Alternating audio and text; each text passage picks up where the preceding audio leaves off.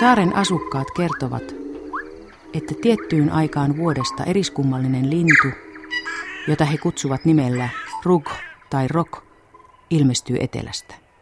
Se muistuttaa kotkaa, mutta on niin suuri, että voi napata norsun kynsiinsä, nostaa sen ilmaan tai pudottaa maahan. Kuolleen raadon se sitten syö. Linnun nähneet ihmiset vakuuttavat, että sen siipien kärkiväli on 16 jalkaa ja sulkien pituus kahdeksan jalkaa. Näin kirjoitti Marco Polo vuonna 1200 Madagaskarin valkoisesta jättiläislinnusta. Marco Polon ja Arabian tarujen ja monien muiden Eurooppaan levineiden jättiläislintutarujen lähtökohtana on ilmeisesti ollut Madagaskarin strutsi, vaikkakin tarinat ovat sitten lähteneet liitämään omalle tielleen. Strutsi kun ei osannut lentää, eikä Madagaskarilla ole norsuja. Totta tarinoissa kuitenkin se, että linnun muna oli valtava. Munien kerääminen oli valtavan suosittua puuhaa 1900-luvun länsimaissa ja muun muassa teollisuusneuvos Ragnar Krüger keräsi käsittämättömän munakokoelman, jossa on 30 000 munaa ja lajina mitattuna Ragnar Krügerin munamuseon kokoelma on maailman laajin. Ja tämän kokoelmansa hän lahjoitti elämänsä loppupuolella Helsingin luonnontieteellisen keskusmuseon hallintaan. Kokoelmasta huolehtii nykyään intendentti Torsten Schernberg ja kokoelman yhtenä ehdottomana helmenä on Madagaskarin strutsin muna. Sitten täällä on myös toinen kuva eh, tässä aukeamassa. Tässä lukee Ragnar Kryger holding the egg of an epiornis, eli Ragnar Kryger pitää kädessään eh, Madagaskarin strutsin muna.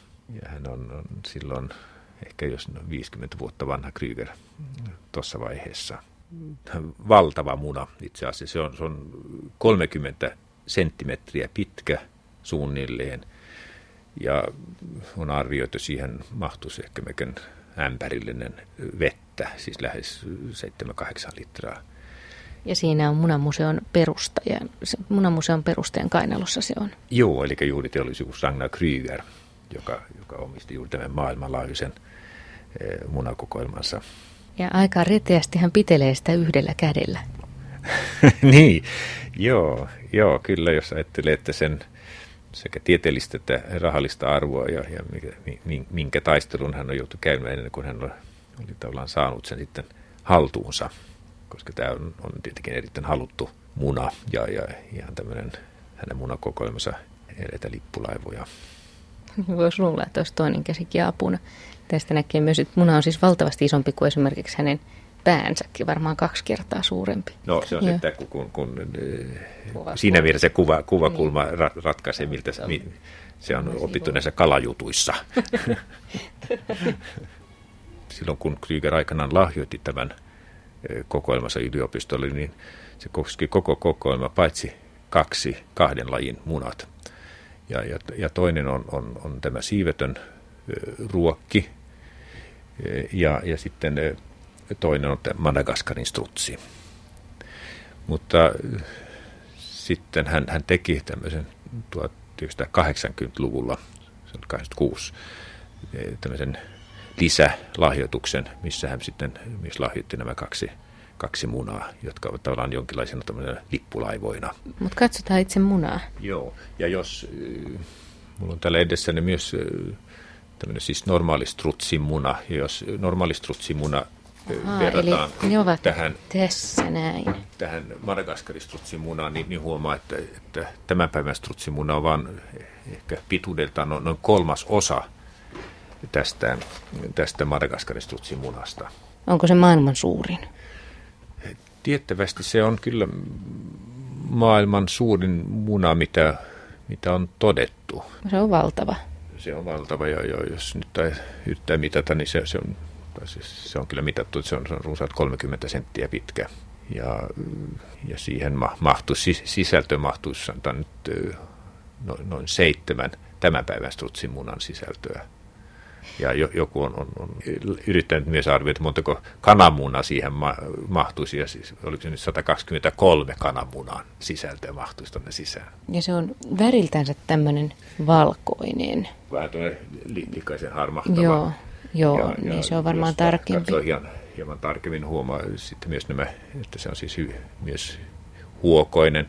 Ja, koska siis sehän on, on hyvin olennaista juuri, että tämä huokoisten ja, ja, ja koko on, on, on sopivassa suhteessa sekä sisämaailmaan että, että ulkomaailmaan, koska sikää pitää hengittää jatkuvasti ja se ei saa, se on eri, erittäin tämmöinen hie, hienosti säädetty, säädetty systeemi. Ja, ja se ei ole pelkästään se paksuus, vaan, vaan ihan myös tämä, tämä kaarevuus ja näin. Kaikki se muna, munamuoto on erittäin vahva sellaisenaan, että se on aivan, aivan fantastinen kehitys tavallaan. Se on siis täydellinen monella tapaa.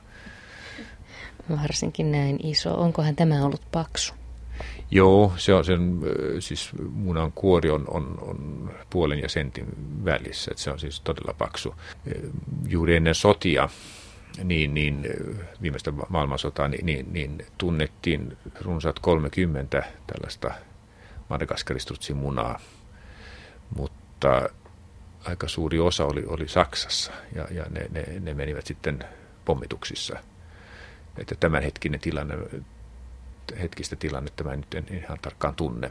Ja tämä Madagaskarin sehän, oli laji tai lajiryhmä, joka eli pelkästään Madagaskarilla. On joitakin tieteen julkaisussa raportti, että, että tämmöisiä epiornistapaisia luita olisi löytynyt myös muualta Afrikasta, Egyptistä, Algeriasta, mutta minkälaista varsinaista vahvistusta siihen ei ole saatu. Että tämänhetkinen näkemys on, että se oli, ne oli sidottu Madagaskariin. Niin millainen lintu olisi tästä munasta tullut? Lentokyvytön ensinnäkin ja ja jos tämän päivän strutsi painaa jotain 70 kiloa, niin, niin tämä painaa useita satoja kiloja. Että se oli, se oli erittäin tukeva, aika korkea. Se oli meidän strutsiamme hieman korkeampi, ehkä kolmisen metriä korkea.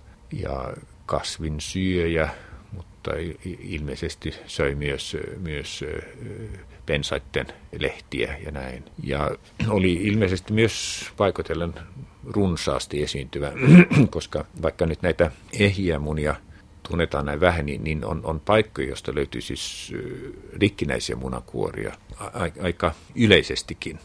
Ja se, että näitä, näitä sitten vielä saattaa löytyä lisää, johtuu tietenkin myös siitä, että sitä, tämä sademäärä Madagaskarissa on aivan, aivan satumaisen suuri. Ja se merkitsee sitten kokonaisia tämmöisiä maaosia, siis tämmöisiä rinteitä, näin voi, voi huhtua tuo pois. Ja silloin voi, voi paljastua myös jopa uusia löytöjä, uusia munia. Voisivatko ne vielä olla ehjiä? Voi olla myös jo ehjiä, kyllä. Tämä on myös ollut ollut juuri löytynyt sillä tavalla, että se, ja itse asiassa se on ollut, kun paikallinen väestö huomasi, että tästä voi olla jotain rahallista hyötyäkin, niin, niin silloin tämmöinen etsintäkin sillä lähti, lähti käyntiin.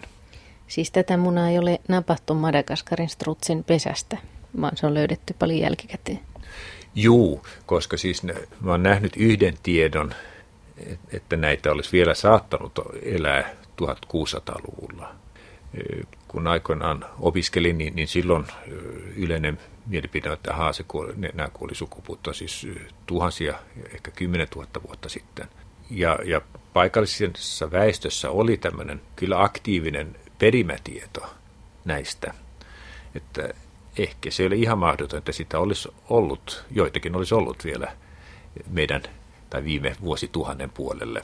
Ja, ja tämmöisellä radiokarboni- tai ajoitusmenetelmillä on todettu, että kuorista on todettu, että, että ehkä 900-luvulla ne, se, se olisi, olisi munittu. Ovatko nämä olleet jotenkin sitten paikallisesti myyttisiä lintuja, kun munakin on näin valtava? Aivan varmasti. Juu, kyllä, kyllä, kyllä. Se, se on, on, siitä on olemassa kyllä erilaisia tarinoita ja, ja ensimmäisiä tietoja tästä oli, kun joku, meri, joku alus oli lähestynyt Madagaskaria ja, ja, ja halusi tehdä jotain vaihtokauppaa paikallisen väestön kanssa ja, ja silloin ne taas haluat konjakkia tai jotain sellaista tilalle, niin, niin ne toivat, ne toivat tämmöisen Madagaskarin munan, jossa oli reikä, ja, ja, ja, ja siihen piti kaataa sitä konjakkia. Ja, ja se on ensimmäisiä havaintoja tästä, tästä ihan satumaisesta näistä satumaisista lajeista. Niin siis näitä on käytetty juoma-astiana. Joo, kyllä. Ihan se oli sen, sen tyyppinen amfora. Siis miten nämä on säilytty? Mä veikkaisin, että tämä on, on tavallaan mätämuna.